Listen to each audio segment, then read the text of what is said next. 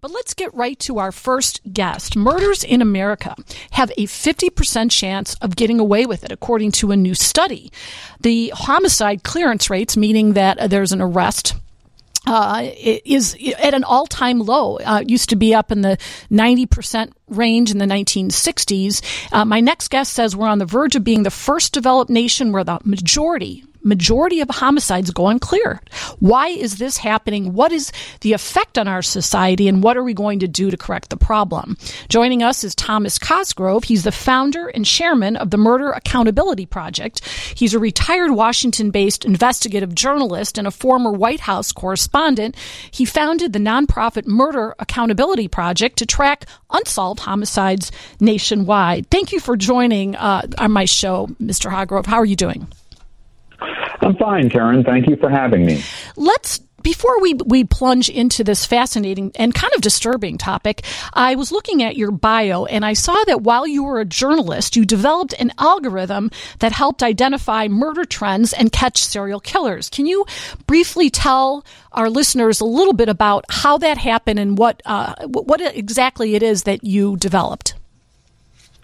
In 2010, while I was still an investigative journalist in Washington, D.C., I began a year-long national reporting project that eventually was called Murder Mysteries, and we built a database, what turned out to be the most complete database available anywhere, of murders and unsolved murders. And the reason we did that, I was aware in my youth of a problem that criminologists call linkage blindness, that when a murder happens, a detective is assigned to investigate the case. When another murder happens, usually in major cities, a different detective is assigned. If there are commonalities to those two murders, those commonalities get missed unless the detectives happen to have a conversation about their cases over the water cooler. If those murders happen in adjoining jurisdictions, that conversation never happens. Linkage blindness. What I wondered for years was whether it was possible to use national crime data to identify murders that have an elevated probability of being linked, having a common killer. And we did this project with that as an understood backdrop to see if it was possible. We eventually developed an algorithm that does identify known serial killers. Well, that's not very useful, is it? But it also identified dozens and dozens of clusters of similar murders, of similar victims committed in similar geographies that nobody knows anything about. And those were the clusters that we looked quite hard at. We identified a series of strangulations in Gary, Indiana, that were eventually confirmed when a killer was arrested in Hammond, Indiana, and confessed immediately to being responsible for many murders over many years. That same algorithm identified a series of strangulations in the Chicago area. Those are still under review, and the Chicago police are still looking at those. So is this algorithm still in use by law enforcement across the country, or is it sort of like they have to, the particular law enforcement agency would have to enter that information in order to be part of it? No, we have a working version of the algorithm at our website. If you go to www.murderdata.org, go to murder clusters, and you can see what the algorithm is showing. You can see the clusters in Gary, Indiana. You can see the clusters in Chicago. You'll see clusters all over America, actually. Some of those are of known serial killers. Some of those are a mystery. Interesting. And interesting. It's available to everybody, as is what the clearance rate is for your hometown at murderdata.org. Fascinating. We've got 1 minute before we have to take a break, but going back to solving murders, can you quickly give me the general statistics in the United States of how frequently or what percentage of all murders are cleared? Yeah, as you said in your opening, back in the 1960s, it was not uncommon to be reporting up to a 90% clearance rate, meaning at least one person had been arrested, formally charged with the crime, and handed over to a court of law for trial. In the most recent estimate made by the FBI's Criminal Justice Information Services Division, that clearance rate had dropped to 54%, the lowest on record. And that's where we come up with it's a 50-50 chance these days whether a murder gets solved. That's astounding. We're talking to Thomas Hargrove. He's the founder and chairman of the Murder Accountability Project. You can look at his website, murderdata.org, and talk to your elected officials about the fact that we are at this all-time low, and maybe there's something that we can have done. And when we come back, let's talk about the reasons for this, because I think some of the reasons might not be exactly what you think. You're listening to The Karen Conti Show on WGN. We're talking to Thomas Hargrove, founder and chairman of the Murder Accountability Project. That's murderdata.org. Very, very interesting. Now, we established that the murder clearance rate has gone to an all-time low of about 54%. Can you, Thomas, I think maybe it would be helpful if you could bullet point for us the top few reasons why you believe the murder rate, clearance rate has gone down, and then we'll address some of them individually. Okay, yes. So, unfortunately, police have multiple challenges these days. First of all, number one is that we are underfunding police, that we put law enforcement on a slow starvation diet over the last 40 years. Increasingly, municipalities are underfunded. Their tax base has been static, while the demand for city services has done nothing but grown. Increasingly, governments in America are having a hard time meeting their pension fund payments, much less adequately funding police. We don't have enough of everything. We don't have enough of detectives, trained detectives, experienced detectives. We don't have enough forensic technicians to go out to crime scenes. We don't have enough laboratory capacity. The waiting list for crime data is horrendous. Sometimes years to get DNA and ballistic reports back. That's number one. Number two is more in the realm of politics. Unfortunately, there is a growing disconnect between police and the communities they serve, that there is mistrust, especially in minority communities, especially in the African-American communities in America. There's growing distrust between police and them. They, after the murder of George Floyd in May of 2020, it just became an epidemic of doubt. And this belief that police are not on my side, they're not treating me fairly, just causes a major reluctance for witnesses to come forward, for people to cooperate in the very important partnership of solving major crimes. Finally, we're dealing with a literally vicious circle that as murders increasingly go unsolved, that means killers are walking the streets in unprecedented numbers.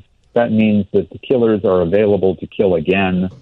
They got away with it the first time. It might be cool to tell your friends you're now a serial killer. They inspire others. After all, there were no sanctions for him. Maybe I can get away with it, too. And finally, that no justice was achieved because of a murder prompts others that if they're going to get justice, they're going to have to take the law into their own hands. Murder begets murder, especially unsolved murder. Really interesting. And I want to go back through some of these in a little more detail. I've also read that the proliferation of gun murders has also increased or actually decreased the clearance rate, in that when you commit a murder by way of stabbing or asphyxiation or something like that, you are much more likely to be caught because there is forensic evidence, or perhaps witnesses will have seen it. Not always, but sometimes. Whereas if you're shooting with a gun, the only thing left can be a bullet. And you may be that you're a long distance away in a car, and no one knows who you are. Is that one of the bullet points too that has decreased the clearance? That's a mixed bag. I mean, frankly, there's a cluster of over 50 strangulations of women in Chicago that we think there was very little evidence available. Most of the cases, overwhelmingly, the cases had no DNA. Those were hands-on murders, literally, in which it didn't work, that we're not getting the forensic evidence we want. In the case of gun violence, there's one thing left in the body, usually, a bullet. And often it's possible, if you recover the handgun, to have a very convincing bit of evidence to give the jury that the bullet and the gun match. So it varies. It's not good that we're increasingly resorting to firearms to kill people. That does not help anything. But it varies whether a gun helps or hurts when police are trying to investigate. Let's go to the underfunding of police and the lack of trained forensic, investigators, et cetera. Is it fair to say that the people aren't going into policing as much anymore? Is it harder to recruit police officers, and therefore people don't stay in the job, and therefore they're not getting the training? Is that part of the issue? Absolutely. It is a job that people increasingly don't want, and that's horribly unfortunate. This is an honorable profession, and we need bright, intelligent people who are willing to devote their lives to law enforcement. But that's not the tale that's happening. Increasingly, people look upon law enforcement as a fraught career, dangerous. You might end up going to jail because you had to, use unfortunate violence in cases. It is becoming a real problem. The many police departments report they simply are unable to get qualified candidates, and that is a major problem. We need good, quality people who are willing to devote themselves to law enforcement. And let's talk a little bit about the politics part of this in the community. And actually, my prior host had on some aldermen, and they were talking about the effectiveness of community policing and police getting to know people in the neighborhood. I know where I live in Chicago. I know my police officers by name. I know where they're going to be walking. I know where they're having coffee. I know everything about their families, and they know about me. It's a very nice relationship, I assume that in many neighborhoods that is the case, but in many it is not. So what would be the solution to increasing the camaraderie of police who are in the communities with the people out there, including the children? Yeah, so what you just described for your own neighborhood is what we call community policing, that people have a working relationship with police. They know their local cop. They have a good relationship. That's very healthy. That's the way it's supposed to be everywhere. Unfortunately, that is not the case in a growing number of communities. It's always a problem in big cities, so kudos for you knowing your local police officer. Increasingly, people living in cities are cities of strangers, that we're not bonding with our neighbors perhaps as well as we once did. Broadly speaking, in criminology, there is a theory for this. It's called procedural justice, that increasingly when you look upon police as not your friend, that you question the legitimacy of police, that you become more likely not to cooperate with police, not to participate in investigations. This problem of procedural justice is real, and it actually increases the likelihood that people will take their grievances into their own hands rather than picking up the phone and dialing 911 and getting the cop to deal with a problem in your life. The idea that you have to take the law into your own hands, we're back to murder begets murder, and that's what's happening in an awful lot of places. It's definitely been happening in Chicago. I have just a minute to get this out, but I want to talk just briefly about the lawsuit that your organization brought against the Department of Justice, the FBI, some other organizations. Can you quickly tell our listeners about it? We've got just a minute. Yeah, so this was a request that we had from the Assistant Secretary of the Interior for Indian Affairs. She wanted to know about Indian murders. We told her most Indian murders go unreported to the Uniform Crime Report, the official accounting of crime. And it took us a while to figure out what was going on. Eventually, we did. The problem is that federal law enforcement, which have primary jurisdiction in many Indian reservations, are not reporting crime data to the Uniform Crime Report in violation of a 1988 law that Congress passed requiring them to report data. We have filed a couple of lawsuits. We are still in litigation. We're having conversations with those involved, but it's still a pending matter. And we are confident we'll win because we're seeking data that law enforcement like the FBI are required by law to report. And I imagine that, you know, just having this data is just really crucial in trying to figure out why murders are going unsolved, why they're going unreported, what we can do to actually change it. But thank you so much, Thomas Hargrove, founder and chairman of the Murder Accountability Project. Check out the website, murderdata.org. Talk to your elected officials about these issues, and is anything else that you want to promote, Tom?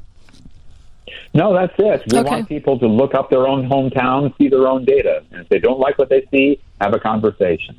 Thank you so much. Have a great rest of your afternoon, and join us again, will you? Karen, you've been very kind. All right. Thank you. Take care.